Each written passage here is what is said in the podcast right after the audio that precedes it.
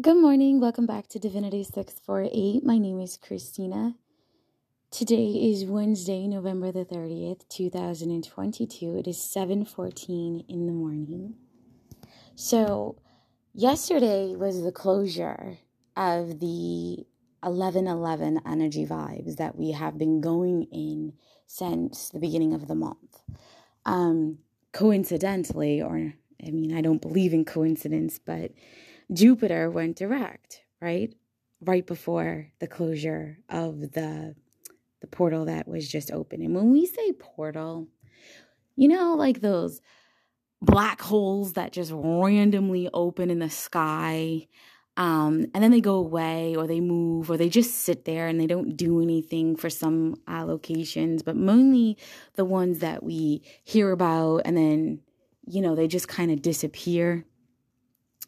So those are the energetic portals that we, whether consciously or unconsciously, discuss uh, when we talk about astrology and, and all those other things. When we talk about portals, we're talking about the vibrations that the cosmic energy brings through to us, okay? However, regardless if they realize that there's an actual kind of like shift whole type thing in the, the the universe that correlates the energy straight through to us, okay? So anyway, yesterday was November the twenty-ninth, which nine plus two is eleven, okay? We have been in this energy of six all year round. Six is that step after that transformation, right? It's that, it's that step after you recognize that change is needed. It's that process you go through in Phoenix rising after you're done shaking off the last of those ashes. So this energy that we're going to be going through for the next, I think six months is what I heard. Six to eight months, depending on your vibration and the things that you are dealing with and how many karmic cycles have been closed out for you. Um, keyword, they're closed. The karmic cycles are closed. That doesn't mean you stop interacting with the individuals associated with the karmic cycles. It just means the way that you guys interact is done. It's a new way of going about things. It's a new way of proceeding forward. Um A lot of people are going to be learning how to embrace the energy of peace. They have spent so much time in conflict, right? I, you know, everybody can relate to this on some degree, but you're going to realize that you no longer get impacted or affected or um, challenged the same way as you used to. It's like that test is done, and it actually closed out around eleven forty-four p.m. Eastern Standard Time last evening. Uh, and I, again, if you actually listen to the things I say, even if I take the recording down, I always say I like to experience energy before I discuss it. I like to know what I'm talking about. So I'm typically two hundred twenty-one days ahead. So if I'm experiencing it now, you can count on experiencing the things that I talk about in some way, some shape, size, and or form within the next two hundred twenty-one days, two hundred twenty-two days uh, to come.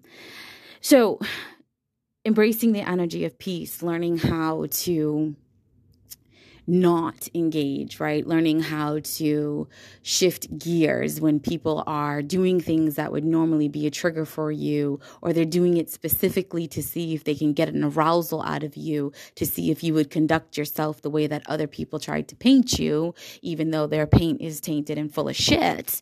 Keep it moving, right? You are learning that you are just like, man, I don't got time for this shit anymore, right?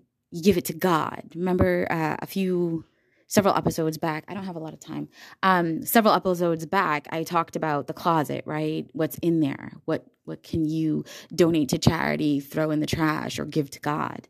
And if you listened, I said, I give everything to God. I don't care what it is in that closet. It all goes in the same box for me. I let karma come into play, and believe me, karma is a real thing. Nobody evades karma. We we talk about God never sleeping and seeing everything, and what goes around always comes back around. But we don't comprehend that everything that you're saying is the law of karma, right? So whatever you're going through, you're going to learn how to embrace the energy of peace. You're going to be forced to grow within yourself, your current situation.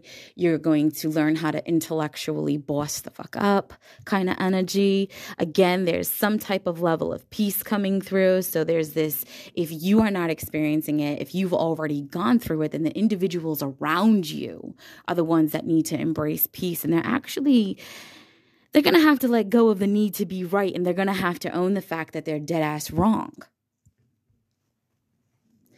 Um, a lot of individuals who, you know, weren't used to using sage, Palo Santo, frankincense, myrrh, uh, and the various resins that you can um, burn with charcoal, you're going to start getting into that a lot more. You're going to feel the need to, you know, wake up, light an incense cone, even if you poke it out after like a couple of minutes so it's not overwhelming and powerful, um, enough so that it touches your energy. You're going to notice how it clears your space for you, right? Uh, we've learned that in science.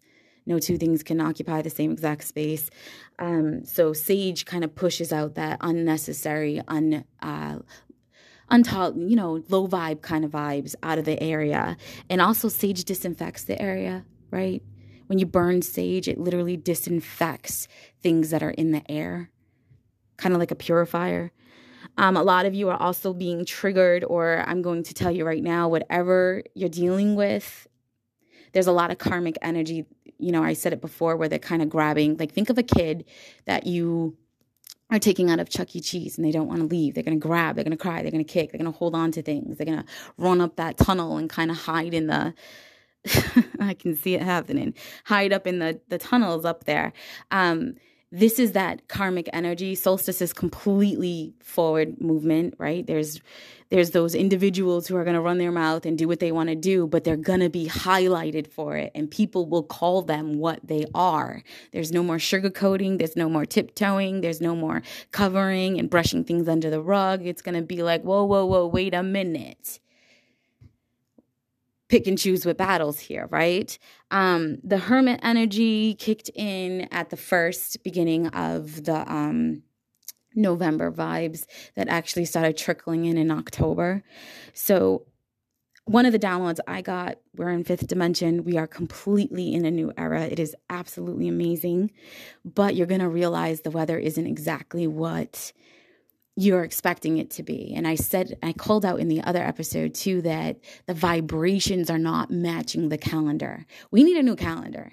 I don't know how long it's going to take for the, you know, society to kind of pick up on this, but we need a new calendar. We need to add a fifth season, and eventually they'll, they'll get it. So I'll just sit back and wait for everybody to catch up.